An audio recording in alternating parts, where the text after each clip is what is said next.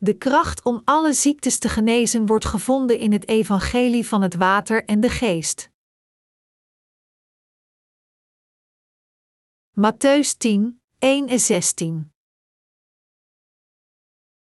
Daarop riep hij zijn twaalf leerlingen bij zich en gaf hun de macht om onreine geesten uit te drijven en iedere ziekte en elke kwaal te genezen. Dit zijn de namen van de twaalf apostelen, als eerste Simon, die Petrus genoemd wordt, en zijn broer Andreas, Jacobus, de zoon van Zebedeus, en zijn broer Johannes, Filippus en Bartholomeus, Thomas en de tollenaar Mattheus, Jacobus, de zoon van Alfeus, en Taddeus, en tenslotte Simon Cananeus en Judas Iscariot, die hem zou uitleveren. Deze twaalf zond Jezus uit, en hij gaf hun de volgende instructies: sla niet de weg naar de heidenen in en bezoek geen Samaritaanse stad. Ga liever op zoek naar de verloren schapen van het volk van Israël. Ga op weg en verkondig: het koninkrijk van de hemel is nabij. Genees zieken, wek doden op, maak mensen die aan huidvraat lijden rein en drijf demonen uit. Om niet hebben jullie ontvangen, om niet moeten jullie geven. Neem in je beurs geen gouden, zilveren of koperen munten mee, schaf je voor onderweg geen reistas aan, geen extra kleren, geen sandalen en geen stok, want een arbeiders is het waard dat er in zijn onderhoud wordt voorzien. In elke stad en in elk dorp waar je komt, moet je uitzoeken wie het waard is je te ontvangen, blijf daar dan tot je weer verder gaat. Groet de bewoners van het huis dat je binnengaat. Laat jullie vrede over dat huis komen als het dat waard is, maar als het dat niet waard is, laat dan die vrede naar je terugkeren. En als ze je niet willen ontvangen, nog naar je woorden willen luisteren, verlaat dan dat huis of die stad en schud het stof van je voeten. Ik verzeker jullie, de dag van het oordeel zal voor het land van Sodom en Gomorra draaglijker zijn dan voor die stad. Bedenk wel, ik zend jullie als schapen onder de wolven.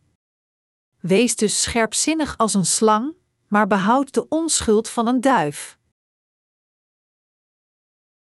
Onze Heer die ons de macht heeft gegeven alle ziektes te genezen. Onze Heer gaf de macht om verschillende soorten van ziektes en kwalen te genezen aan zijn apostelen. Dit dan laat ons afvragen hoe het komt dat vandaag trouwe dienaren van God niet zo'n wonderbaarlijke macht praktiseren. Het is niet alleen aan de apostelen van de vroege kerk dat onze Heer zulke geestesgaven gaf. Als onze God de God van de waarheid is, dan moeten deze geestesgaven ook aanwezig zijn bij zijn dienaren van vandaag. Het is helemaal waar, natuurlijk, dat tijdens het apostolische tijdperk zulke gaven werden vastgehouden door al diegenen die zich aansloten bij het leerlingschap van Jezus. Wat hier eigenaardig is, waarom dit niet het geval lijkt te zijn vandaag, dat is, waarom is het dat wij, die per slot van rekening geloven in het evangelie van het water en de geest, niet zo'n macht vandaag lijken te hebben? met de evangelische waarheid van het water en de geest, laat ons dan wat licht op deze zaak schijnen. Laat me als eerste wat sleutelvragen opnoemen die onze zoektocht motiveren. Waarom is het dat vandaag de leerlingen van Jezus niet de macht van het genezen hebben die onze voorvaders van geloof hadden in het apostolische tijdperk? Is het omdat de leerlingen van vandaag niet deze genezende macht hebben ontvangen? Of is het omdat ze niet genoeg bidden? Is er enig verschil tussen de macht van de oude dienaren van God dan die van de dienaren van vandaag? Zo ja, wat zijn deze verschillen? Waarom, in het kort, zijn we niet in staat de macht van God uit te oefenen die zo duidelijk aanwezig was in de vroege kerkperiode? Deze zaken met het licht van het evangelie van het water en de geest benaderd, Laat ons deze vragen in detail onderzoeken en de duidelijk antwoorden vinden. Al deze zeurende vragen kunnen in alle helderheid worden opgelost als we Hem benaderen met het geloof dat gelooft in het evangelie van het water en de geest. Voordat we in een uitvoerige discussie duiken, is er een ding dat ieder van ons als eerste moet doen, dat is: we moeten als eerste onze verwarde gedachten vooraf bevrijden door ons geloof in de macht van het evangelie van het water en de geest te plaatsen. Het eerste dat we ons moeten realiseren is dat was Jezus Christus de Zoon van God niet naar deze aarde gekomen en had Hij niet deze wonderen en tekens uitgevoerd, dan was niemand in staat geweest Hem als de Zoon van God te herkennen, noch als de Verlosser. De wonderen en tekens die Jezus uitvoerde waren gedeeltelijk om Zijn goddelijkheid aan te tonen, zodat de mensen in Zijn tijd, inclusief Zijn apostelen en gelovigen, in staat zouden zijn Hem al God zelf te herkennen. Johannes 2 uur 11. Dit is een belangrijk punt dat ieder van ons goed moet begrijpen. Had Jezus deze wonderen en tekens niet uitgevoerd, zelfs zijn eigen apostelen van het apostolische tijdperk zouden het zeer moeilijk hebben gevonden in hem te geloven als de zoon van God en de Verlosser. Wat betreft de macht die de apostelen hadden, Dezelfde logica geldt ook voor hun zaak, dat is, er moesten wonderbaarlijke tekens en wonderen worden gezien door de mensen met hun eigen ogen tijdens de vroege kerkperiode, omdat zonder zulke tekens en wonderen de mensen van die tijd nauwelijks Jezus als de Zoon van God zouden hebben herkend. U kunt zich dan afvragen, daar de apostelen de macht hadden de zieken te genezen, moeten de christenen van vandaag dan niet ook deze macht hebben om de ziektes van het vlees te genezen? Wat we ons hier moeten realiseren is dat de macht van God zich verschillend openbaarde in de vroege kerkperiode van hoe het is geopenbaard vandaag. Het werd gegeven, met andere woorden, in een andere vorm aan de apostelen van Jezus dan hoe het is gegeven aan ons. Zoals vermeld, wonderen werden tijdens de vroege kerkperiode uitgevoerd als een teken aan de mensen om de macht van het evangelie te zien en erin te geloven. Maar dit is niet langer noodzakelijk in deze tijd, omdat de gelovigen in het evangelie van het water en de geest, met hun geloof in zijn macht, de waarheid van zaligmaking kunnen openbaren voor ieder om te zien zonder zulke middelen. Anders gezegd, hoewel we niet in staat zijn op het water te lopen en een verlamde man op zijn benen te laten staan zoals Petrus deed, zijn we toch de geestelijke ziektes van de mensen van vandaag aan het genezen, welke, per slot van rekening, het voornaamste doel van de demonstratie van zo'n wonderbaarlijke macht in de eerste plaats was.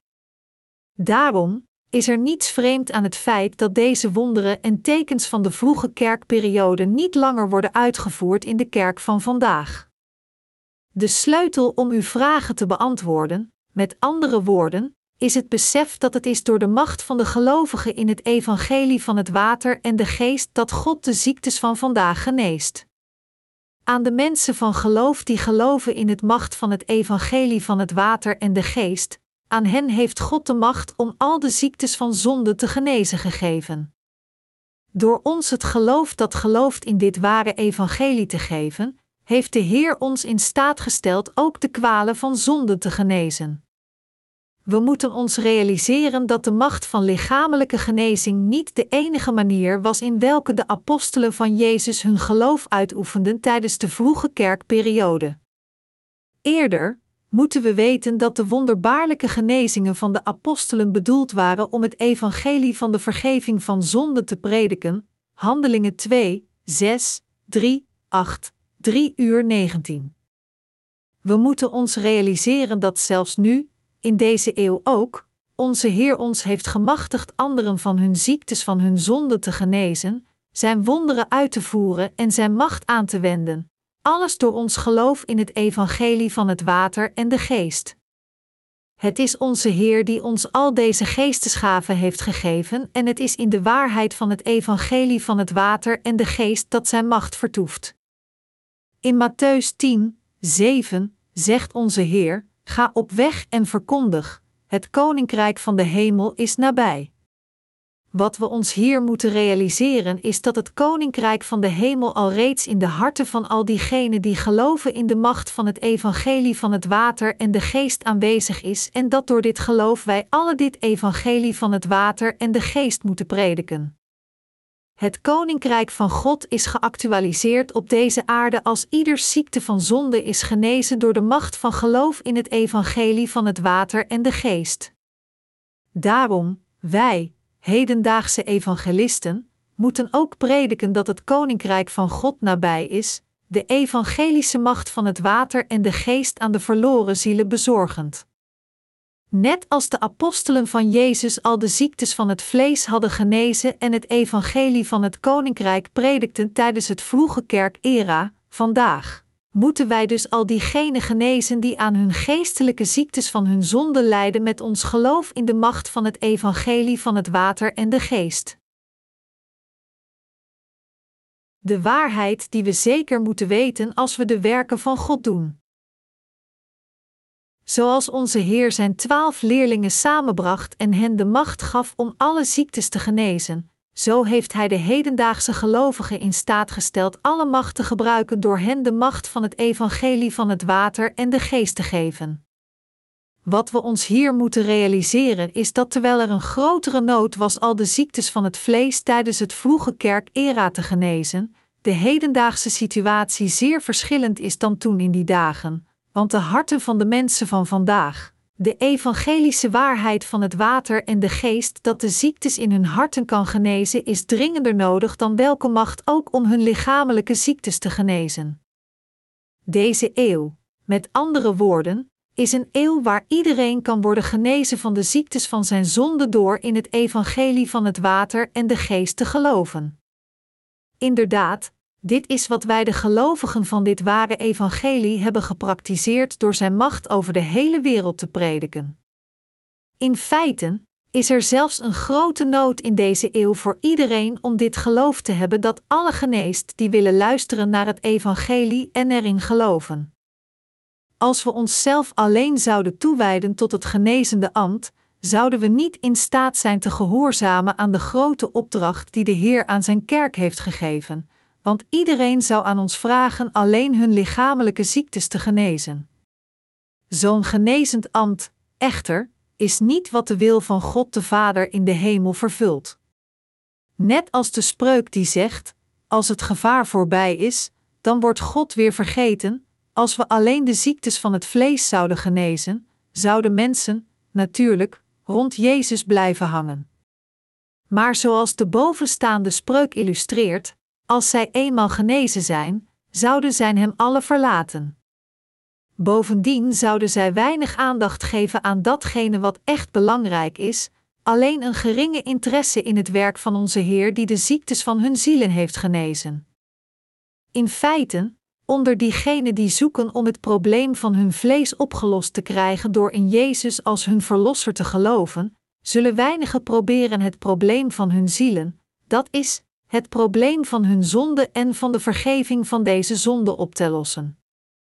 Veel mensen vinden het vreemd dat wij de gelovigen in het evangelie van het water en de geest niet de ziektes van het vlees genezen. Maar wat u en ik zich moeten realiseren is dat door ons het geloof in de evangelische macht van het water en de geest te geven, de Heer ons in staat heeft gesteld alle zonden van de mensheid weg te wassen. Waarom geloven mensen in Jezus als hun verlosser? Om alleen maar te worden genezen van hun lichamelijke ziektes? Nee. De eerste reden waarom zij in Hem moeten geloven is om het probleem van hun zonde op te lossen, en om dit te bereiken, moeten zij zeker in de evangelische macht van het water en de geest geloven. Ze moeten grotere waarde hechten aan de taak voor het oplossen van het probleem van hun zielszonden dan het probleem van hun lichamelijke ziektes op te lossen. Onze Heer vertelde ons ons altijd te verheugen.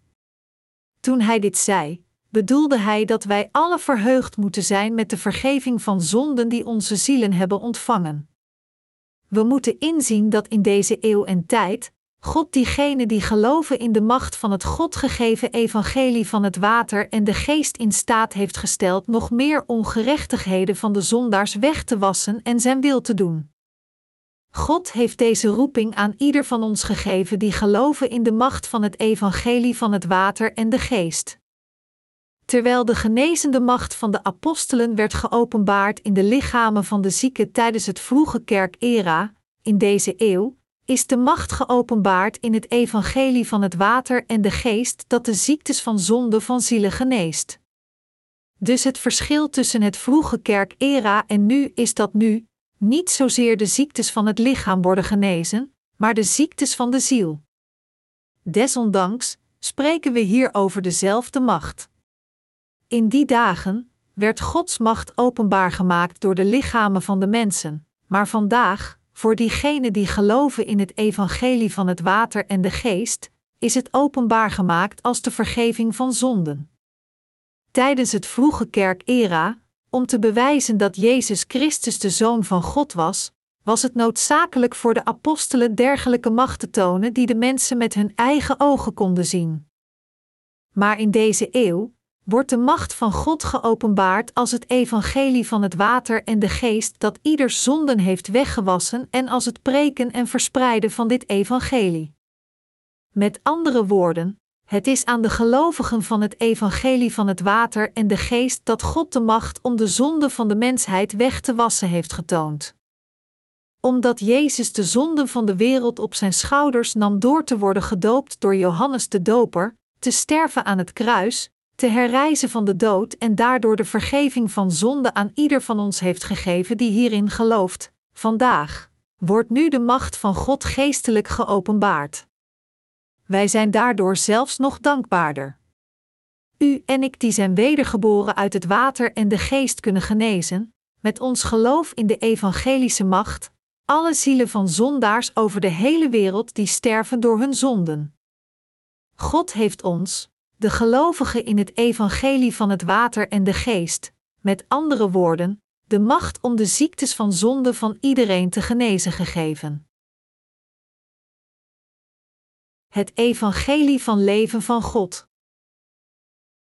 Laat me u nu een korte getuigenis geven over een vrouw die werd genezen van haar hartziektes die haar kwelden door de macht van het evangelie van het water en de geest. Dit gebeurde toen onze studenten van de Missie School naar een ziekenhuis gingen om getuigenis te dragen over Jezus. Daar, in een kamer op de derde verdieping, ontmoette zij een vrouw die was opgenomen. Een kamer delend met een paar andere patiënten, was ze aan het huilen dag en nacht. Dus vroegen onze studenten aan haar waarom ze zoveel huilde, en toen opeens begon ze te smeken haar niet terug te sturen naar de vierde verdieping, waar zich de psychiatrische afdeling bevond. Dus kregen zij haar verhaal te horen. Deze vrouw was opgenomen geworden in de psychiatrische afdeling op de vierde verdieping en blijkbaar het feit dat zij onder psychiatrische zorg was gezet, was zo ontmoedigend voor haar en dus bleef ze dag en nacht huilen. Haar arts beloofde haar dat hij alles zou doen als zij maar zou stoppen met huilen, en dus vroeg ze hem haar naar de derde verdieping te sturen waar gewone patiënten werden opgenomen. Maar deze vrouw, zelfs nadat ze naar de derde verdieping was gestuurd, bleef huilen. Dit horend, begon een van onze studenten voor haar te bidden en voordat hij terugkwam, liet hij een boek met de titel Ontvang de vergeving van uw zonde achter. Maar toen gebeurde er iets onverwachts. Zodra de vrouw begon te lezen in dit boek, stopte ze met huilen. Door te geloven in de evangelische macht van het water en de geest, werd deze vrouw schoongewassen van al haar zonden en er waren geen zonden meer in haar hart. Ze werd bevrijd van al haar zonden. En dus de vergeving van zonde ontvangend, was ze in staat een gezond en productief leven te leven, altijd God bedankend voor zijn overvloedige genade die haar genas en haar als eerste redde van al haar zonden en al haar ziektes. Dit was feitelijk de vervulling van Psalm 103, 2, 3 bij haar. Prijs de Heer, mijn ziel, vergeet niet een van zijn weldaden. Hij vergeeft u alle schuld, hij geneest al uw kwalen. Zoals dit verhaal laat zien, deze eeuw is de eeuw van genade als iedereen kan worden schoongewassen van al hun zonden door te horen over de macht van het evangelie van het water en de geest en erin te geloven. Wat we ons hier moeten realiseren is dat als we niet in staat waren geweest onze zonde weg te wassen door niet deze evangelische kracht van het water en de geest te herkennen en er niet in te geloven, dan zouden wij onze meest belangrijke en enige mogelijkheid om te worden bevrijd van al onze zonden hebben verloren. Maar onder de christenen van vandaag zijn enkele gelovigen die alleen proberen de ziektes van het vlees te genezen. Zij moeten zich realiseren dat datgene wat ze doen feitelijk tegen de wil van God ingaat. Onze Heer heeft ons de macht gegeven de zonde van de mensen weg te wassen door de kracht van het evangelie van het water en de geest. Het zou fijn zijn, natuurlijk, als we beide van de ziektes konden genezen, het lichaam als ook de ziel, maar omdat dit buiten onze bevoegdheid valt om het eerste te doen in deze eeuw, moeten we tenminste het laatste doen, dat is, we moeten onze bekwaamheid concentreren op de genezing van de ziektes van zonden. Dit is hoe we de wil van God kunnen volbrengen. Waren we in staat geweest de bovennatuurlijk macht van God te tonen en de mensen te genezen van hun ziektes van het vlees, we zouden zonder twijfel ontelbare mensen hebben aangetrokken in onze schoot, maar we moeten begrijpen dat dit helemaal geen hulp is als het erop aankomt de wil van God te gehoorzamen, welke, net als eerder, altijd geweest is de zonde van de mensen weg te wassen. De reden waarom onze Heer de macht om wonderen en tekens uit te voeren aan zijn leerlingen en aan de heiligen van de vroege kerk heeft gegeven, was zodat door het zien van zulke wonderen en tekens, velen zouden gaan geloven in Jezus als de Zoon van God en de Verlosser. Het feitelijk, onderliggende doel achter al deze wonderen, bij wijze van spreken, was voor alle zondaars te geloven in het evangelie van het water en de geest en daarbij worden schoongewassen van hun zonde en de kinderen van God te worden. In deze eeuw zijn de medische bekwaamheden zeer hoog ontwikkeld en vergevorderd. Daar God de mensheid dergelijke vergevorderde medische faciliteiten heeft gegeven zodat zij de ziektes van het vlees kunnen behandelen en genezen, moeten we de medische experts en vakkundige zorg laten dragen voor de ziektes van het vlees. Daarom, onze plicht als christenen in deze eeuw en tijd is niet de ziektes van het vlees te genezen, maar het is de ziektes van de ziel te genezen en het is aan dit dat we al onze pogingen moeten toewijden. Anders gezegd, we moeten de kracht van het evangelie van het water en de geest dat de rechtvaardigheid van God inhoudt prediken. Als er mensen in deze eeuw arm in geest zijn, die dorstig zijn naar de ware vergeving van zonden en die zoeken naar God om te worden gekleed in de kracht van het evangelie van het water en de geest, zal God zeker zulke zielen toestaan deze evangelische kracht van het water en de geest te kennen, erin te geloven en daarbij worden genezen van al hun zonden. Maar als mensen alleen maar genezen willen worden van de ziektes van het vlees, dan zal uiteindelijk de kracht van het evangelie van het water en de geest buiten hun bereik blijven. Als u en ik tot het eind weigeren te geloven in het evangelie van het water en de geest, zullen we nooit in staat zijn de zonde van onze zielen weg te wassen. Iedereen die dit doet, pleegt feitelijk de zonde van godslastering. Zelfs als vele christenen hardop beweren in Jezus als hun verlosser te geloven, velen van hen zoeken niet naar het evangelie dat de zonde wegwast, maar naar hun eigen vleeselijke lusten en door Satan gevangen, worden zij feitelijk door hem verslonden. Ondanks hun belijdenis in Jezus als hun verlosser te geloven, is heel hun geloof te vergeefs, want zij hebben de wil van God compleet verkeerd begrepen. Matthäus 7, 21-23. Dit is waarom zoveel van de hedendaagse christenen de wil van God verkeerd begrijpen. Ze vervolgen geobsedeerd de genezende macht, zoekend naar tekenen en wonderen. Maar voor God is zo'n geloof helemaal nutteloos en compleet onbruikbaar. Dit soort van geloof kan in elke religie van de wereld worden gevonden. Diegene wiens geloof juist is voor God kunnen de werken van Satan overwinnen door in de kracht van de waarheid te geloven, het evangelie van het water en de geest en de zonde van de mensen met het woord van de waarheid wegwassen. Maar als zij hun pogingen alleen zouden toewijden om de ziektes van het vlees te genezen, welk nut zou dit hebben voor hun zielen en de zielen van anderen? Dit zou absoluut geen nut hebben. Eerder, wat echt belangrijk is, is voor hen de ziektes van zonde in het hart te genezen, anderen te helpen zodat zij, ook, het evangelie van het water en de geest in hun harten kunnen accepteren en worden bevrijd door God van al hun zonden. Vaker dan we denken, misleidt de duivel veel mensen door feitelijk de macht om de ziektes van het vlees te genezen aan diegenen te geven die de evangelische macht van het water en de geest niet kennen. 2 Thessalonicensen 2, 19 maakt duidelijk dat Satan mensen met zulke wonderen en tekens misleidt. U kunt eveneens naar een van deze valse profeten gaan die beweren de ziektes van het vlees te genezen en hun macht uittesten. En dan kunt u zelf zien of het echt is of niet. Zou u echt genezen zijn van uw ziektes? U kunt zich kort als genezen voelen, maar u zult zich snel realiseren dat u feitelijk niet helemaal genezen bent. Nog wordt u schoongewassen van uw zonden op deze manier, want in deze eeuw, zoals het altijd al het geval is geweest vanaf het begin van de kerk, het is alleen door de evangelische kracht van het water en de geest dat iemand al de zonden van zijn hart kan wegwassen. God heeft ervoor gezorgd dat niemand ooit zou worden schoongewassen van zijn zonden tenzij hij het geloof heeft dat gelooft in het evangelie van het water en de geest. Daarom, voor diegenen die niet geloven in het evangelische woord van het water en de geest, kan er geen ware vergeving van zonde zijn. Echter, zelfs nu wij praten, zijn diegenen die beweren de ziektes van het vlees te kunnen genezen ontelbare valse wonderen en misleidende tekenen over de hele wereld aan het uitvoeren. Zulke mensen zijn veranderd in Satans dienaren en alles wat zij proberen te doen is vele zielen stelen en hun materiële bezittingen. Zij leggen hun handen op hun armen, misleiden aanhangers en doen alsof ze voor hem bidden, maar de zaak is dat zij alleen zoeken naar hun eigen achterliggend doel, welke is hun zielen te stelen en hun zakken te plunderen.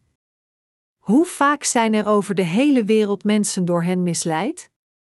Wat we ons hier moeten herinneren is dat het niet alleen de misleiders zijn die zullen worden veroordeeld door God, maar de misleiden ook, want God zal hen gelijk behandelen. De misleider en de misleide, zij zullen allemaal in de hel eindigen. De dienaren van Satan. Zoals Jezus zelf zegt in Matthäus 7, 21, 23, als de dag des oordeels komt, zullen vele christenen beweren demonen uitgedreven te hebben en vele wonderen in zijn naam te hebben verricht. Maar de Heer zal nog goedkeuren nog deze werken van zulke mensen erkennen. Integendeel, hij zei dat hij hen zou afkeuren en hen eruit zou gooien voor het praktiseren van wetteloosheid. Diegenen die zoeken naar de genezing van het vlees in de naam van de Heer, als ook diegenen die proberen zo'n macht uit te oefenen, zij hebben allemaal geen interesse in het ware geloof dat is, het geloof dat gelooft in de kracht van het God gegeven evangelie van het water en de geest. Ieder van hen doet in feite niets meer dan wetteloosheid te praktiseren voor God. Wat is wetteloosheid voor God? Het is het feit van het negeren van het evangelie van het water en de geest en er niet in te geloven. Zulke mensen die wetteloosheid beoefenen leven hun levens van geloof te vergeefs, proberend alleen de ziektes van het vlees te genezen in de naam van Jezus Christus. Maar iedereen die faalt om al zijn zonden weg te wassen door niet te geloven in de evangelische kracht van het water en de geest pleegt feitelijk de grootste zonde van allemaal tegen God, de zonde van godslastering die zijn liefde afwijst. Wat we in feite moeten doen, daarentegen, is God te verheerlijken en dit kunnen we alleen doen door in het evangelie van het water en de geest te geloven en daarbij worden schoongewassen van al onze zonden voor eens en altijd en Gods eigen kinderen te worden. Het goede dat we allemaal moeten doen is de rest van ons leven toe te wijden aan God en ons leven te leven voor de verspreiding van het evangelie. De ziektes van het vlees genezend, in tongen sprekend, visionen zien, of anderszins beweren dezelfde bovennatuurlijke macht te hebben als de apostelen van de vroege kerk hebben getoond, dit zijn allemaal indicaties voor vals geloof die dodelijk foutief zijn voor God. Om dit soort van geloof te hebben en eraan vast te houden, met andere woorden, is te worden misleid door de slechte intriges van Satan en uiteindelijk te eindigen als zijn dienaar. We hebben vele partners in Christus over de hele wereld. Een van hen vertelde ons kort geleden dat de pastoor van zijn kerk voorstelde om zijn congregatie te leren hoe in tongen te spreken, hen vertellend dat ze zijn instructies moesten opvolgen en hem na moesten doen. Dus kon hij niet langer in zo'n kerk blijven en kon niet anders dan uit te treden, omdat hij al onze boeken had gelezen en wist dat dit soort van geloof dat alleen zoekt om in kunstmatige tongen te spreken en de ziektes van het vlees te genezen verkeerd was. Hij heeft juist gehandeld, want het is inderdaad zeer verkeerd voor elke christen om naar zo'n bovennatuurlijke macht te zoeken. Het doel van ons christelijk geloof is niet om in tongen te spreken, noch om de ziektes van het vlees te genezen, noch om visioenen te zien en Gods stem in onze dromen te horen, maar het is om al onze zonden weg te wassen en onze zaligmaking te verkrijgen. Als we getuigenis dragen aan de mensen over de kracht van het evangelie van het water en de geest, ontmoeten we vaak diegenen wiens geest bezeten zijn door demonen. Zulke mensen wijzen stevast de kracht van het evangelie van het water en de geest af en weigeren erin te geloven. Waarom doen ze dit? Meestal weigeren zij het evangelische woord te horen als hen verteld wordt over de passage van Matthäus 3, het doopsel dat Jezus ontving van Johannes de Doper. We kunnen zien dat de duivel hun verstand verwart en hen aanspoort zich te verzetten tegen het evangelie van het water en de geest.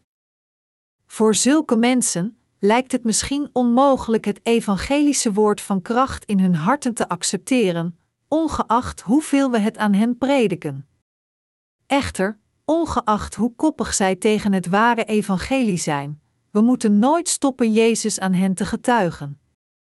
Eerder moeten we het evangelie krachtiger prediken door in de onoverwinnelijke kracht van het evangelie van het water en de geest te geloven.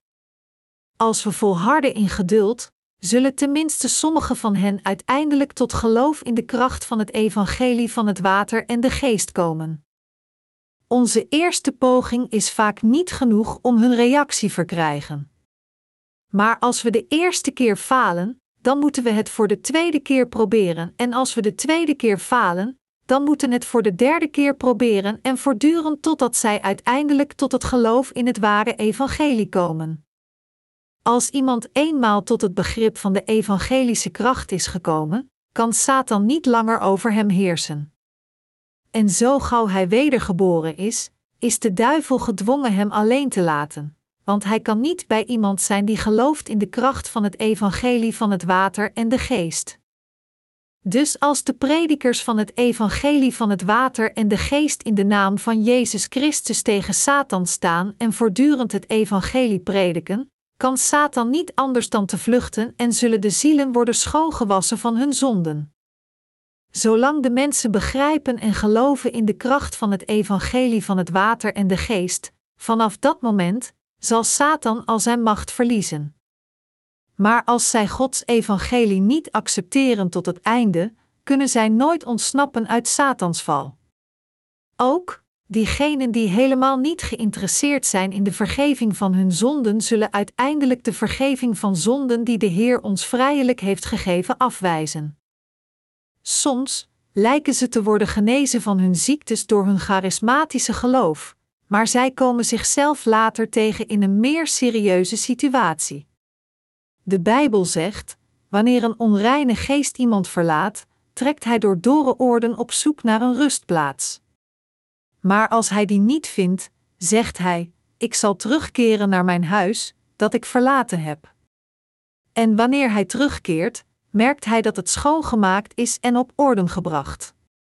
Dan gaat hij weg en haalt er zeven andere demonen bij, slechter dan hij zelf, en ze nemen daar blijvend hun intrekt.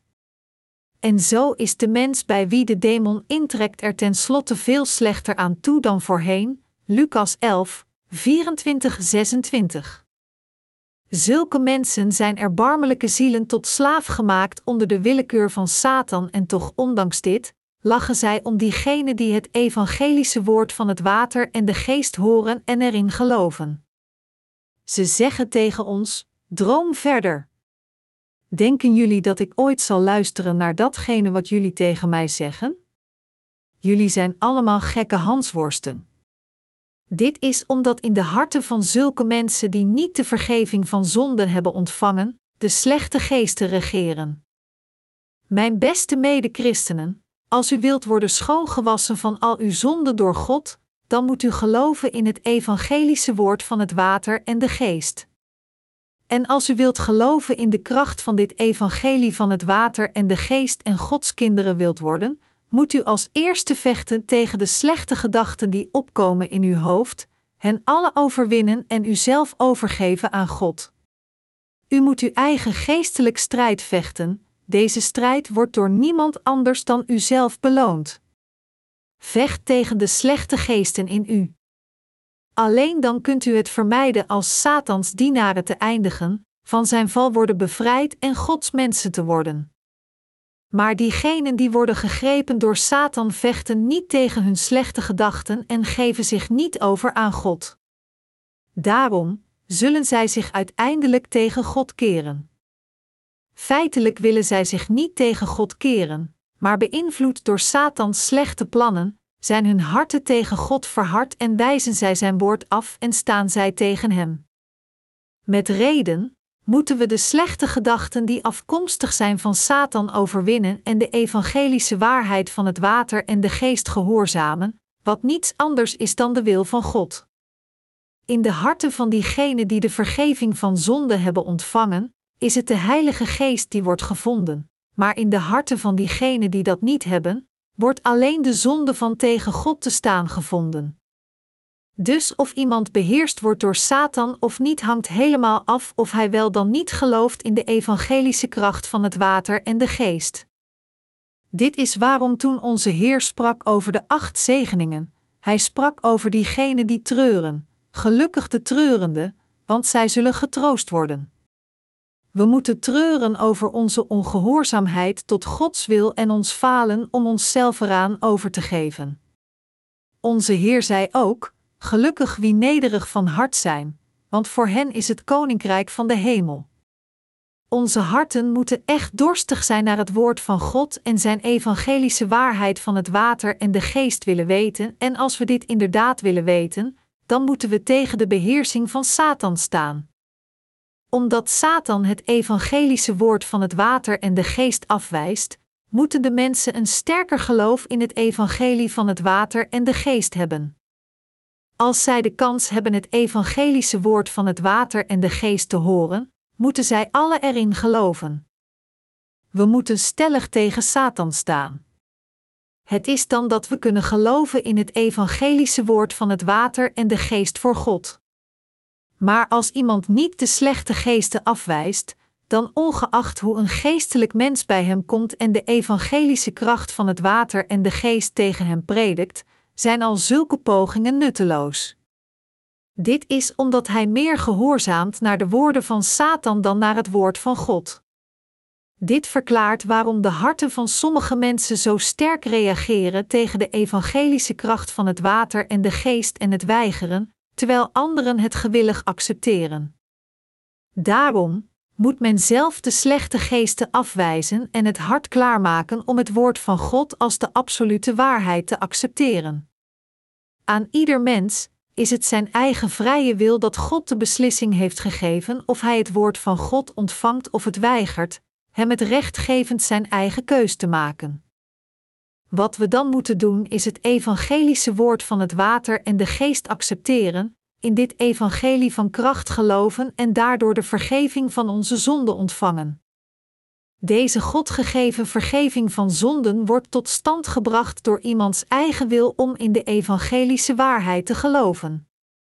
Maar als iemand op zelf het woord van God afwijst en in plaats daarvan de gedachten van Satan accepteert, dan kan hij niet de evangelische kracht van het water en de geest ontvangen, noch kan hij het gehoorzamen.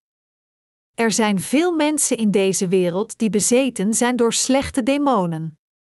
Zelfs onder de predikanten zijn er velen die bezeten zijn door demonen. Dezelfde overheersing wordt ook gevonden onder andere kerkleiders zoals ouderen en decanen. Maar aan de ware leerlingen van Jezus heeft onze Heer de kracht om demonen uit te drijven gegeven. In wat heeft Hij ons deze kracht gegeven? Hij heeft ons gekleed met zo'n kracht in het geloof dat gelooft in het evangelie van het water en de geest. Als we doorgaan met het prediken van het evangelie van het water en de geest en als diegenen die ons horen proberen te begrijpen en ons herhaaldelijk horen, zelfs als dit moeilijk is voor hen, dan zullen de slechte geesten in hen zeker verdwijnen. Dus als iemand het evangelie van het water en de geest accepteert, dan wordt hem Gods zegening van zaligmaking geschonken en het geschenk van de Heilige Geest. Aan diegenen van ons die geloven in het evangelische woord van het water en de geest, heeft God de kracht om allerlei soorten van geestelijke ziektes te genezen gegeven en allerlei soorten van kwalen. Wij die geloven in de kracht van dit evangelie hebben de kracht om de zielen die sterven aan hun zonde en geestelijke ziektes te redden ontvangen en om hen te genezen van al hun zwakheden van hun harten. Als we het evangelische woord van het water en de geest aan de mensen prediken, kunnen zij worden bevrijd van al de gevaren van de slechte geesten. Voor het mogelijk maken dat wij dit kunnen doen, geef ik mijn grenzeloze dank en alle heerlijkheid aan God. Het gebod dat Jezus aan zijn twaalf leerlingen gaf. Matthäus 10, 2, 4 somt de namen van de twaalf leerlingen op. Zoals er staat geschreven: Dit zijn de namen van de twaalf apostelen, als eerste Simon, die Petrus genoemd wordt, en zijn broer Andreas, Jacobus, de zoon van Zebedeus, en zijn broer Johannes, Philippus en Bartholomeus, Thomas en de tollenaar Mattheus, Jacobus, de zoon van Alfeus, en Thaddeus, en tenslotte Simon Cananeus en Judas Iscariot, die hem zou uitleveren. Wie is de leerling die het meest bekend is aan ons? Waarschijnlijk is het Petrus. De tweede leerling die genoemd wordt in de bovenstaande passage, Andreas, was Petrus' echte broer. De volgende twee leerlingen die worden genoemd, Jacobus de zoon van Zebedeus en Johannes, waren eveneens broers. En de lijst vervolgt: Philippus, Bartholomeus, Thomas, Matthäus, die het evangelie van Matthäus schreef, Jacobus de zoon van Alfeus, Thaddeus, Simon Cananeus en Judas Iscariot. Merk op dat Petrus ook bekend was als Simon en toch was er een andere leerling wiens naam ook Simon was. Simon was Petrus' oorspronkelijke naam en de naam Petrus, wat rots betekent, werd hem door Jezus gegeven. In ieder geval, de reden waarom toen onze Heer Petrus roep hij hem aansprak als Simon de zoon van Jonas, is omdat er nog een andere Simon was, Simon de Cananeus, onder zijn leerlingen. Hetzelfde geldt ook voor Jacobus. Er waren twee leerlingen wiens naam Jacobus was en ook zij, werden genoemd door de namen van hun vader eraan toe te voegen om tussen de twee te onderscheiden. We weten niet alles over de twaalf leerlingen van Jezus. We weten veel van sommige leerlingen, maar van de anderen is onze kennis zeer beperkt. Iedereen, natuurlijk, kent Petrus, daar hij zo beroemd en uitgebreid genoemd wordt in de Bijbel. Zijn broer Andreas verschijnt in de Bijbelpassage dat het wonder van de vijf broden en twee vissen beschrijft dat Jezus volbracht. Diegene die de lunch naar de jongen bracht was Andreas. En het was deze Andreas die Petrus als eerste naar Jezus leidde. We kunnen Johannes lezend ontdekken, natuurlijk, het Evangelie van Johannes, dat hij zelf schreef. We zijn ook bekend met de naam Thomas, daar zijn naam een synoniem is geworden voor twijfelaars. Hij kon niet geloven dat Jezus van de dood herrees totdat hij zijn handen op de handen van Jezus legde en de gaten zag die werden gemaakt door de kruisiging. De naam Matthäus is een andere naam die zeer bekend is voor ons. Hij was tollenaar voordat hij werd wedergeboren als een leerling van Jezus. Echter, onze kennis over de andere overgebleven leerlingen zoals Bartholomeus en Thaddeus is zeer beperkt. We weten dat zij ook Jezus leerlingen waren, maar we weten weinig over datgene wat zij hebben gedaan, daar er niet veel over hen in de Bijbel staat geschreven. In ieder geval, in de passage van vandaag zien we dat Jezus al zijn twaalf leerlingen bij zich had geroepen en hen erop uitstuurde om in heel Israël te prediken.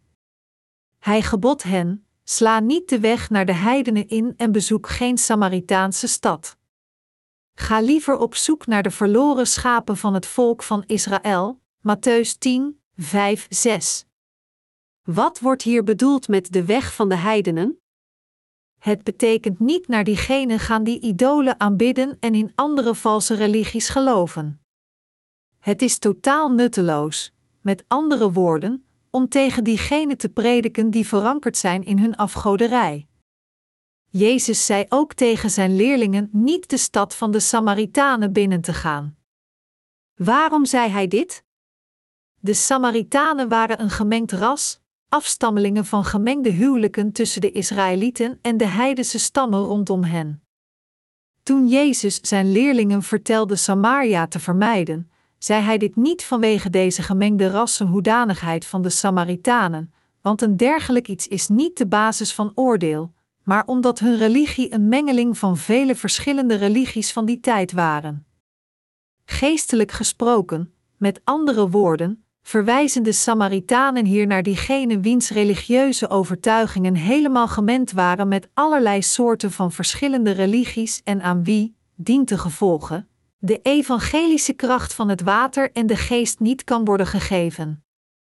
Zoals de heidenen die Jezus als eerste noemde, zijn de Samaritanen ook verzadigd in hun afgoderij. En net als de heidenen, is het moeilijk voor het evangelie van het water en de geest zijn weg in dergelijke mensen te vinden. Naar wie, dan, vertelde onze Heer tegen zijn leerlingen te gaan?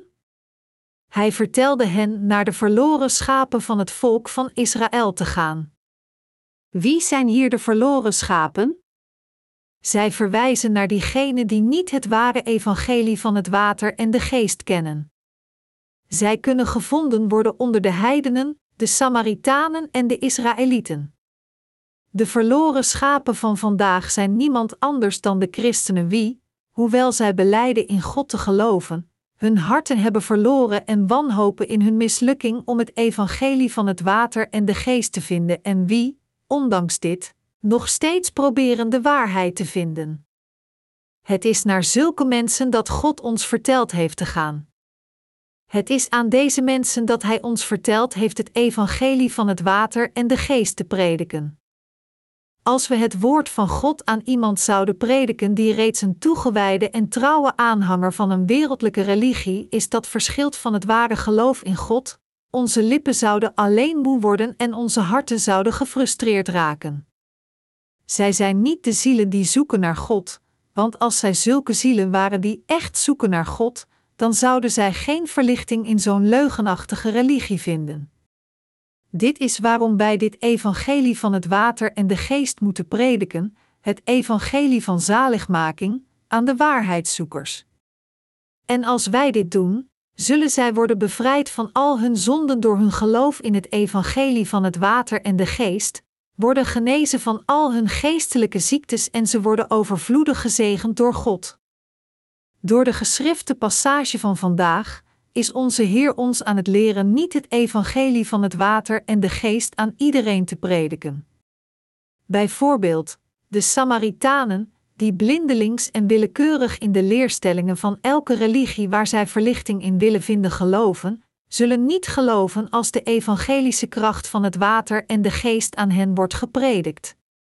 Aan zulke mensen moeten we eerst proberen hen te helpen zich te laten realiseren hoe leeg hun levens zijn, wat de realiteit van hun zonde is en wat de consequenties van deze zonde zijn. Anders gezegd, voordat we het zaad van het ware evangelie kunnen zaaien, moeten we het veld van hun harten voldoende omploegen. Het evangelie moet aan hen worden gepreekt als zij ons vragen hen te helpen om te worden bevrijd van hun zonden, of als er tenminste enig bewijs is dat zij klaar zijn om het evangelie te accepteren. Blindelings aan hen prediken is geheel nutteloos. Integendeel, zo'n botte strategie kan alleen mislukken, hen zelfs nog meer van de waarheid wegleiden. Hedendaagse Samaritanen zullen eenvoudig zeggen: Ik begrijp wat u zegt. Misschien moet ik dan geloven. Per slot van rekening geloof ik niet minder dan in vijf religies, inclusief het boeddhisme en hindoeïsme, en dus kan het geen kwaad nog een andere religie eraan toe te voegen. Het is niet aan zulke mensen, met andere woorden, dat we het evangelie moeten prediken. Alles wat zij zouden doen na het horen van het evangelie is het waardeloos behandelen. Wie moeten we benaderen om het evangelie aan te prediken? Het is naar de verloren schapen van het volk van Israël dat we moeten gaan. En als we naar hen toe gaan, moeten we aan hen prediken: het koninkrijk van de hemel is nabij. We moeten tegen hen prediken dat deze wereld niet alles is dat er is, want het koninkrijk van God zal ook naar deze aarde komen, hen vertellend: als u gelooft in het evangelie van het water en de geest, dat zult u worden bevrijd van al uw zonden en het koninkrijk van God binnengaan. Hoe lang zal uw leven op deze aarde blijven duren? Zou het niet alleen 70 of 80 jaar duren, hoogstens 100 jaar? Zou dit niet zelfs in korte tijd voorbij vliegen? Dus moet u zich nu niet klaarmaken voor de volgende wereld die komen gaat? Jezus ging verder door tegen zijn leerlingen te vertellen: genees de ziekten. Mijn beste medegelovigen, hoeveel mensen lijden door de ziektes van hun harten? Hoeveel mensen zijn doortrokken van hun zonden en leven hun levens als de dienaren van Satan? Zulke mensen wiens harten worden bezwaard door hun zonden zijn niemand anders dan de zieken waar Jezus hier over sprak, degene die geestelijk ziek zijn. We moeten het evangelie van het water en de geest aan hen prediken en hen bevrijden van al hun zonden. Door wat kunnen wij hen bevrijden van hun zonden? Wij kunnen hen bevrijden door de kracht van het evangelie van het water en de geest. Onze Heer vertelde zijn leerlingen ook om de lepraleiders te reinigen. Omdat mensen zeker zullen doorgaan met zondigen, worden zij constant gekweld door hun zondige handelingen en daden, wat buiten hun mogelijkheid valt om te controleren. We moeten hen helpen om voor eens en altijd te worden gereinigd van deze melaatsheid van zonde door hen met Gods rechtvaardigheid te kleden, welke de evangelische kracht van het water en de geest is. De zondige in de zondeloze te bekeren is de kracht van het evangelie van het water en de geest. Ontelbare mensen lijden aan geestelijke melaatsheid, de ziektes van zonde die niet kunnen worden genezen door hunzelf en aan diegenen onder hen die willen worden genezen van zulke ziektes, is het onze roeping het evangelie van het water en de geest te prediken. Drijf demonen uit. Als we het evangelie van het water en de geest prediken, worden slechte demonen uit de harten van de mensen verdreven. Jezus zei ook: Om niet hebben jullie ontvangen, om niet moeten jullie geven. Door te geloven in de evangelische kracht van het water en de geest, zijn we voor niets bevrijd geworden van onze zonden. Daar we deze kracht van het evangelie van het water en de geest voor niets van onze voorgangers van geloof hebben ontvangen, moeten wij het ook voor niets aan anderen doorgeven. Onze eigen egoïstische interesses mag niet onze motivatie zijn om het evangelie van het water en de geest te prediken. Mij werd verteld dat, vooral in de kerken van de evangelisten, veel kerkleiders zoeken naar hun eigen interesses en winsten als zij gaan preken over hun eigen evangelie. In feite is hun evangelie anders dan het ware evangelie. Tussen twee haakjes, sommige van hen, bijvoorbeeld, willen als eerste weten van een nieuw lid in hun congregatie hoe rijk of arm, wat dat aangaat, dit nieuw lid is. Als hij arm is, dan laten ze iemand anders het evangelie aan hem preken, maar als hij rijk of machtig is, dan willen ze hem helemaal voor zichzelf, zeggend dat zij persoonlijk het evangelie aan hem zullen uitleggen en niemand anders mag zich ermee bemoeien. Waarom doen ze dit? Omdat zij hun controle over hem willen behouden en hem voor zijn geld willen uitbuiten. Simpel gezegd, zij prediken hun evangelie voor hun eigen winst. Maar wat heeft onze Heer echt tegen zulke mensen gezegd? Hij heeft hen verteld: Om niet hebben jullie ontvangen, om niet moeten jullie geven. Door onze Heer, hoorden we het evangelie van het water en de geest voor niets en door erin te geloven, hebben we de vergeving van onze zonden en de geschenken van God alleen voor niets ontvangen. De Heer heeft ons de evangelische kracht van het water en de geest voor niets geleerd en als we geloven in deze kracht van het evangelie, heeft Hij ons voor niets gekleed in Zijn genade dat ons veranderd heeft in Gods eigen kinderen. Nu dat we het krachtige evangelie van het water en de geest voor niets van God hebben ontvangen, is onze Heer tegen ons aan het vertellen het aan anderen voor niets te geven. Aan diegenen die echt in nood van dit evangelie zijn, moeten we inderdaad deze evangelische kracht voor niets geven. Nadat we dit gedaan hebben, in sommige gevallen, willen ze ons iets teruggeven of iets voor ons doen om ons te bedanken omdat we hen het ware evangelie hebben verteld. Dit kan een simpele uitnodiging zijn voor het diner, een geschenk, een gunst of ieder ander blijk van dank. Toch moeten we voorzichtig zijn hoe we hierop reageren. Ze kunnen dit doen denkend: daar ik deze verbazingwekkende waarheid van jou heb gehoord, geef ik jou daar iets leuks voor terug. Dit kan een andere manier zijn om te zeggen zich niet meer met hen te bemoeien, omdat zij ons terugbetaald hebben. Jij hebt mij iets goeds gegeven, maar heb ik jou ook niet iets goeds teruggegeven? Dus bemoei je niet meer met mij en laat jezelf niet meer zien. Als dit is wat ze denken, dan betekent dit alleen dat zij niet willen worden gevoed in geloof. Echter, zelfs als iemand het evangelie heeft gehoord en erin gelooft, als hij niet voortdurend wordt gevoed door de voorgangers van geloof, dan kan zijn geloof verwelken.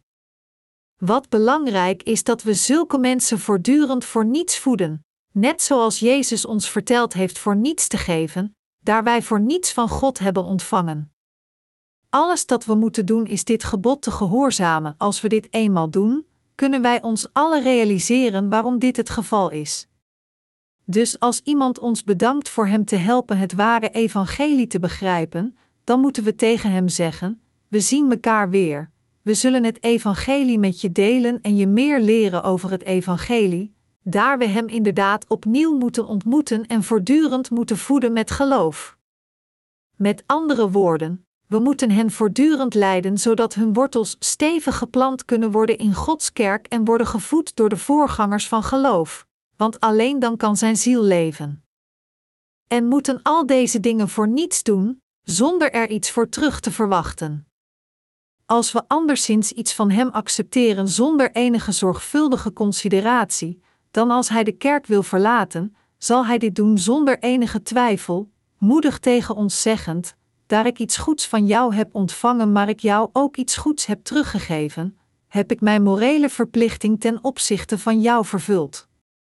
We mogen niet toestaan dat dit gebeurt. Dit is waarom voor niets moeten geven, want we hebben voor niets ontvangen. Wij verspreiden het evangelie van het water en de geest over de hele wereld. Omdat we de kracht van dit evangelie van onze Heer voor niets hebben ontvangen, zijn we onze plichten als zijn dienaren aan het vervullen en de kracht van de Heilige Geest met anderen aan het delen als een vrij geschenk voor hen. Dat we voor niets geven is het juiste ding om te doen. Zelfs toen onze Heer zei dat een boom is gekend door zijn vruchten, is het uitdagend om te zien dat sommige geregistreerde partners van onze missie ons voor veel geld hebben gevraagd voor hun diensten. Zeker, zij kunnen zich moeilijk voorstellen hoe trouw wij, de medewerkers van de New Life Mission, onszelf aan het evangelie van het water en de geest toewijden. Maar wij zijn anders dan hun. Daar we voor niets hebben ontvangen van de Heer, vragen we niet voor geld, noch vragen we er iets voor terug maar we geven voor niets, het evangelie dag in dag uitdienend in complete gehoorzaamheid met het gebod van de Heer. In vers 9 zei Jezus: Neem in je beurs geen gouden, zilveren of koperen munten mee, schaf je voor onderweg geen reistas aan, geen extra kleren, geen sandalen en geen stok, want een arbeider is het waard dat er in zijn onderhoud wordt voorzien. De geldbuidel hier is de hedendaagse beurs en goud en zilver betekent geld. In vroegere tijden was er geen papiergeld, het is pas kort geleden dat men geld begon te drukken op papier. In de oude, primitieve dagen, werden schelpen als betaalmiddel gebruikt en later, in Jezus' tijd bijvoorbeeld, werden munten van kostbare metalen in omloop gebracht als geld. Dus eigenlijk, hier in vers 9 vertelt Jezus zijn leerlingen geen geld in hun beurzen mee te nemen. Hij zei ook tegen hen geen tas mee te nemen op hun reis, nog twee tuniken, nog sandalen, nog stokken. Wat wij belangrijk vinden voor een reis, met andere woorden, werden niet meegenomen door de leerlingen. Hoe moeten we deze passage begrijpen? Betekent dit dat we vandaag, als we het evangelie van God over de wereld prediken, wij nog geld nog belangrijke zaken voor onze reis moeten meenemen? Dit is niet wat Jezus bedoelde. Eerder, wat hij bedoelde is dat als we inderdaad Gods werkers zijn en we inderdaad helemaal toegewijd zijn om Hem te dienen, dan is het een vanzelfsprekend iets dat we het evangelie van het water en de geest voor niets prediken zonder er iets voor terug te verwachten, want het is God zelf die in onze noden voorziet. Het is alleen natuurlijk, met andere woorden, dat de dienaren van God worden gevoed en gekleed door God zelf en dat al hun noden voorzien worden door Hem. Het is niet aan ons deze dingen te zoeken en hen voor onszelf van anderen te nemen, maar het is aan God om zijn werkers te voeden en te kleden. Dit wordt er bedoeld met vers 9. Diegenen die hun leven helemaal aan de verspreiding van het evangelie willen toewijden, kunnen het evangelie van het water en de geest over de hele wereld prediken met hun eigen middelen, net als Paulus deed. Dus Paulus, zijnde een tentmaker, financierde zijn ambt met zijn eigen werk en zweet. Wat Jezus zei in vers 9 is dat als we moedig en onszelf helemaal aan de werken van God toewijden en voor Zijn rechtvaardigheid leven, dan is het alleen maar correct door God zelf te worden gevoed, gekleed en ons met een dak over ons hoofd te voorzien. We kunnen helemaal voor God leven, want de Heer zal ons in al onze noden voorzien door Zijn aandeel. Hij vertelt ons hier niet extra tuniken mee te nemen als we getuigenis dragen van het Evangelie, maar om onze levens en onszelf helemaal aan Hem toe te vertrouwen en toe te wijden. Anders gezegd, zegt Hij tegen ons: Als u zichzelf helemaal aan mijn werken toewijdt, zal ik u voeden en u kleden en al uw noden zullen door mij worden voorzien. Dus leef uw leven als dit om God te dienen, het evangelie te prediken en uzelf toe te wijden voor de verspreiding van het koninkrijk van de hemel. Zoek uit wie het waard is om tegen gepredikt te worden over het evangelie van het water en de geest. In vers 11 zei Jezus: In elke stad en in elk dorp waar je komt, moet je uitzoeken wie het waard is je te ontvangen, blijf daar dan tot je weer verder gaat. In het verleden gingen er niet weinigen op evangelische tours gedurfd zonder geld door op deze passage te vertrouwen. Natuurlijk, het zou niet slecht zijn als een trainingcursus voor godswerkers, omdat zij vele zaken en noden tegen zouden komen waarin zij zijn hulp zouden ervaren. In de context van vandaag vertelt deze passage ons dat we diegenen moeten vinden die het waard zijn om het evangelie van het water en de geest tegen te prediken. We moeten niet zomaar iemand benaderen en het evangelie tegen hem beginnen te prediken. Inderdaad, iemand die het evangelie predikt moet in staat zijn om mensen te onderscheiden boven alle andere omstandigheden. Als eerste moeten we onszelf afvragen: is deze man/vrouw iemand die het evangelie van het water en de geest echt zou accepteren? Of zal ik uiteindelijk mijn tijd verdoen? Het evangelie moet worden gepredikt, met andere woorden, aan diegenen die het waard zijn om tegen gepredikt te worden. De noden van de leerlingen werden ook door zulke waardige mensen voorzien. Omdat de leerlingen met lege handen erop uit werden gestuurd, zouden zij verhongerd zijn als niemand hen met voedsel en onderdak had voorzien. Maar God heeft beloofd dat Hij al diegenen zou voeden die zijn werken doen. Dit is waarom hij hen vertelde diegenen te vinden die het waard zijn om het evangelie tegen te prediken, want het was ook door hen dat zij in hun noden werden voorzien. Jezus vervolgde door te zeggen: Groet de bewoners van het huis dat je binnengaat. De Heer beveelt ons voor vrede te bidden voor het huishouden dat u bezoekt om het evangelie te delen. Als onze begroeting van vrede wordt afgewezen, dan zal de vrede die we voor anderen wensten naar ons komen. Als het huishouden het waard is het te ontvangen, zal God dit huishouden zegenen en beschermen. Deze passage is het woord van belofte, dat als de mensen en dienaren van God bij een huishouden komen, voor hen en de vrede bidden en de leden het in geloof accepteren, dan zal God inderdaad vrede brengen over dit huishouden. Jezus zei ook: En als ze je niet willen ontvangen, nog naar je woorden willen luisteren, verlaat dan dat huis of die stad en schud het stof van je voeten. Als u met iemand praat over Gods woord van waarheid en hij accepteert die niet, dan vertelt onze Heer ons om het stof van onze voeten te schudden en hem te verlaten. Het is niet nodig dat u meer woorden tegen zo'n mensen zegt die eenvoudig weigeren Gods woord in hun harten te accepteren. Voor hen staan er desastreuze plagen te wachten die zo schrikbarend zijn dat het laatste oordeel van Sodom en Gomorra in vergelijking meer draaglijk is. Zulke mensen zullen onvermijdelijk en zeker worden veroordeeld voor elk van hun zonden. Zijn leerlingen uitsturend om getuigenis te dragen van het evangelie, zei onze Heer ook: Bedenk wel, ik zend jullie als schapen onder de wolven. Onze Heer zei dit omdat hij zijn leerlingen erop uitstuurde in een hele slechte wereld. Dit is waarom hij toevoegde: Wees dus scherpzinnig als een slang, maar behoud de onschuld van een duif. We kunnen begrijpen wat onze Heer bedoelde toen hij deze dingen zei. De mensen van God zijn waarlijk puur en onschuldig, maar deze wereld is gevuld met slechterikken, rovers, leugenaars en kwaden.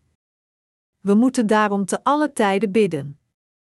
U, ook, moet bidden en de ouderen van geloof moeten ook hun gebeden van geloof voor de kudde geven. Dit is het basisprincipe voor de voeding van geloof en de begeleiding die we moeten geven aan de jonge gelovigen. Heeft u vele zorgen en problemen? Zijn uw harten door hen bezwaard? Dan bid naar God. Naar God bidden is onze Heer vragen al onze zorgen weg te nemen te worden bevrijd van dergelijke problemen door te geloven dat de Heer inderdaad zorg zal dragen over al onze problemen. De Bijbel belooft ons dat als we onophoudelijk en te alle tijden naar God bidden, zijn vrede, die alle begrip overtreft, inderdaad onze harten en onze gedachten in Jezus Christus zal houden. Filippenzen 4, 7. Als we in de Heer vertrouwen en naar Hem bidden, kunnen we al onze problemen overwinnen. Als we zorgen hebben, moeten we naar God bidden door in Hem te vertrouwen. De Heer zal zeker uw gebeden beantwoorden, ons vrede geven en welke problemen we ook hebben oplossen. Dit is waarom we te alle tijden moeten bidden zonder ophouden. 1 Thessalonicensen 5 uur 17. Het evangelie van het water en de geest prediken is niet zo'n gemakkelijk ding om te doen. De bekwaamheid om alleen het evangelie duidelijk uit te leggen is niet genoeg, want iemand moet verstandig en met geloof leven en zichzelf toewijden als een ornamentele knobbel van het evangelie, wat het voor ons zoveel moeilijker maakt onze plichten om het evangelie te verspreiden te vervullen. Als wij de rechtvaardigen niet naar God bidden, is het meer dan waarschijnlijk dat wij onze kracht verliezen, ons God gegeven kracht zal wegkwijnen en alles zou vervallen. We moeten voor elkaar zorgen, elkaar helpen en voor elkaar bidden, zodat we het evangelie trouw dienen. Als we onze levens leven door in God te vertrouwen en onze rol als de ornamentele knobbels van het evangelie vervullen, moeten onze gebeden ons altijd begeleiden. Mijn beste mede-christenen, nu dat u bent bevrijd van al uw zonden door in het evangelische woord van het water en de geest te geloven, maakt u zich nog steeds zorgen over uw levensonderhoud en hoe u de eindjes aan elkaar moet knopen? dan zou ik tegen u willen zeggen om aan Lazarus de bedelaar te denken. Lazarus was een armoedige bedelaar die aan de poort van een rijke man leefde, zodat hij misschien kon eten wat er bij die rijke man van de tafel viel. Hoewel deze bedelaar in de Heer geloofde, terwijl hij op deze aarde leefde als een bedelaar, in leven blijvend door de kruimels die van de rijke mans tafel vielen. Maar hoewel hij zo'n ellendig en miserabel leven in deze wereld had geleefd, toen hij stierf, werd hij door Abraham in de armen genomen en werd welkom geheten in de hemel, alles volgens zijn geloof. In tegenstelling tot alles wat de rijke man te wachten stond die in luxe had geleefd terwijl hij in deze wereld leefde, was het eeuwige lijden, eeuwig rouwend met zo'n verschrikkelijke dorst dat hij verlangt naar één druppel water. Mijn beminde broeders en zusters, het is natuurlijk voor ons om zich zorgen te maken over wat we moeten eten en hoe we ons moeten kleden, zelfs nadat we de vergeving van zonde hebt ontvangen. De Bijbel zegt tegen ons: we hebben voedsel en kleren, laten we daar tevreden mee zijn. 1 Timotheus 6, 8. Als u beslist om uw leven voor de Heer te leven en de Heer vertrouwt dat Hij u in al uw basisbehoeften zal voorzien, dan hoeft u zich geen zorgen meer te maken. Echter, als u probeert uw leven op uzelf te leven, dan zult u vele zorgen tegenkomen. Het is door onze wereldlijke hebzucht dat we vele zorgen hebben.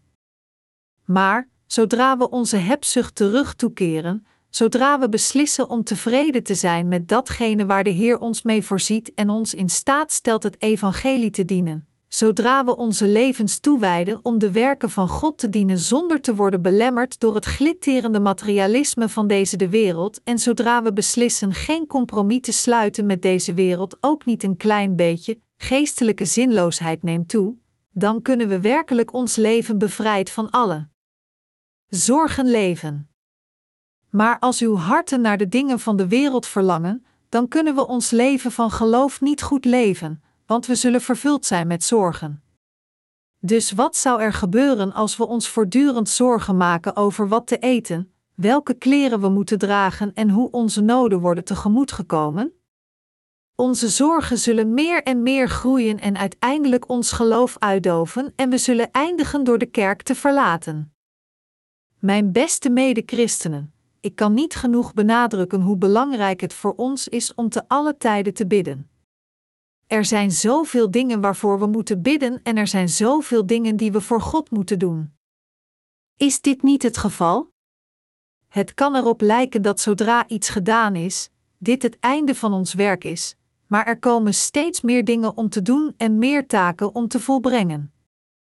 Begeleid door onze constante en onophoudelijke gebeden, moet ieder van ons al deze werken trouw uitvoeren. Bijvoorbeeld, de publicaties van onze boeken is een aanhoudend, voortdurend proces van werken dat niet alleen de toewijding van mij vraagt, maar van vele anderen. Het evangelie van het water en de geest wordt niet alleen door één persoon gepredikt, maar door al diegenen die erin geloven en trouw zijn aan het gebod van onze Heer om het tot het eind over de hele wereld te verspreiden. Want dat ik deze woorden schrijf en ze in boeken zet, moeten er mensen in de achtergrond zijn die bidden voor dit ambt, financiële middelen om de uitgaven tegemoet te komen en de toewijding van een groot aantal mensen. We moeten voor hen alle bidden, voor hun gezondheid, voor hun welzijn, voor hun geloof, voor onze Heer om hen alle te bewaren en te beschermen, zodat het evangelie van het water en de geest voortdurend kan bloeien over de hele wereld en iedere hoek zal bereiken. We moeten bidden voor onze partners, voor onze broeders en zusters, voor onze werkers, voor andere zielen, voor onze omstandigheden. Er zijn zoveel dingen om voor te bidden en zoveel noden die tegemoet moeten worden gebracht door geloof dat we ze hier niet allemaal op kunnen noemen. Wat duidelijk is dat deze noden moeten worden tegemoet gekomen in God door onze gebeden en door de kracht van ons geloof. Als we alleen maar het evangelie van het water en de geest konden prediken en het konden dienen terwijl we op deze aarde zijn, en als alleen maar onze basisbehoeften werden tegemoet gekomen, dan is er niets meer waar we voor hoeven vragen. Het is met zo'n tevreden hart en stevig geloof dat we moeten leven dat we de vergeving van onze zonden hebben ontvangen en dat al onze basisbehoeftes tegemoet zijn gekomen, dit alleen is genoeg reden voor ons om God keer op keer te bedanken. Als we de dingen van de wereld niet begeren en als we tevreden zijn met het hebben van voedsel en kleding, dan is deze wereld meer dan leefbaar voor ons, de werkers van God. Wat we ons hier bovendien moeten herinneren, is dat onze Heer zei: Een werker is waardig voor zijn voedsel. Dit betekent dat als we onze levens aan de werken van God toewijden, God zelf ons zal voeden en ons zal kleden en Hij zal al onze noden tegemoetkomen. Het is juist voor ons om te ontvangen en te eten waar God ons mee voorziet. Dit wordt hier bedoeld met deze passage. Als u wereldlijke zorgen hebt, hoe kan dit verklaard worden? Waarom maakt u zich zorgen over de dingen van de wereld? U maakt zich zorgen over hen omdat u niet uitgelachen wilt worden door anderen. Maar dit is alleen een weerspiegeling van uw vleeselijke begeertes. Met andere woorden, het is vanwege de begeertes van het vlees dat uw zielen zijn bezwaard met als deze wereldlijke zorgen. U maakt zich zorgen omdat u meer wilt dan nodig is om uw leven te behouden, terwijl, in feite, alles wat u moet doen is uw basisbehoeftes tegemoet te komen, doorgaan met uw levens van geloof en het evangelie dienen. Dit, de begeerte van uw vlees, is de wortel van al uw zorgen. Als u volhoudt dat u beter af moet zijn dan uw vrienden, dat u hoger moet zijn dan iemand anders en u zelf constant vergelijkt met anderen, is het dan niet vanzelfsprekend dat zoveel zorgen voortdurend ontstaan? Men valt in zo'n zorgen, zich ongerust maken over wat te eten, hoe te kleden en hoe de eindjes aan elkaar te knopen, omdat men de begeerte voor de dingen van de wereld behoudt. Eerlijk gezegd, ik zelf heb geen zorgen over wat te eten en te drinken. Maar zo was ik ook niet van tevoren. Voorheen was ik ook iemand die vele zorgen had over dingen van de wereld, maar nu is mijn verstand helemaal veranderd.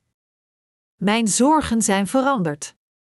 Voorheen maakte ik mij zorgen over mezelf, maar nu maak ik mij zorgen om anderen. Ik ben een gelukkig man geworden door het evangelie van het water en de geest. De werkers van geloof die het evangelie van het water en de geest dienen, maken zich geen zorgen over de zinloze dingen van de wereld. Eigenlijk, diegenen die de levens van geloof leefden in God leefden alleen voor zijn rechtvaardigheid.